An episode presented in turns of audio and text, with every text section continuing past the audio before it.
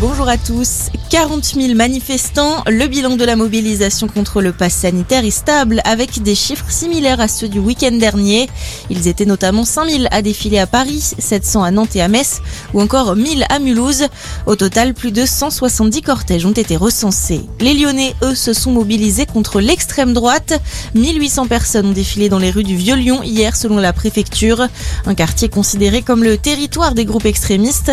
Les manifestants dénonçaient les violences d'extrême droite et demandaient la fermeture de plusieurs locaux connus pour être occupés par ces organisations.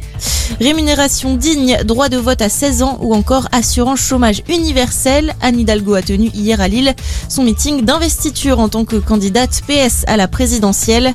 La maire de Paris a présenté les principaux points de son programme. Elle s'est également placée en héritière des combats sociaux de Lionel Jospin, François Hollande et Ségolène Royal. Avis aux vacanciers, la grève des conducteurs des TGV Atlantiques se poursuit. Hier, 8 trains sur 10 ont circulé dans l'ouest. Aujourd'hui, un tiers des trains seront annulés selon la SNCF. Le trafic devrait revenir à la normale lundi. Le mouvement des cheminots pourrait être renouvelé le week-end prochain. Toujours pas de poursuite suite au tir mortel d'Alec Baldwin lors du tournage d'un film. L'acteur américain qui a accidentellement tué la directrice de la photographie, Alina Hutchins, jeudi dernier. L'enquête se tournerait vers l'armurière en chef de 24 ans peu expérimenté et l'assistant qui a donné l'arme à l'acteur, ignorant qu'elle était chargée. Les protocoles de sécurité n'auraient pas été correctement suivis.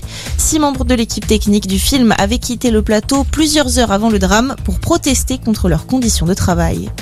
Et puis le foot, Nantes a battu Clermont 2-1 hier pour la 11e journée de Ligue 1. Lille et Brest se sont quittés sur un match nul un partout.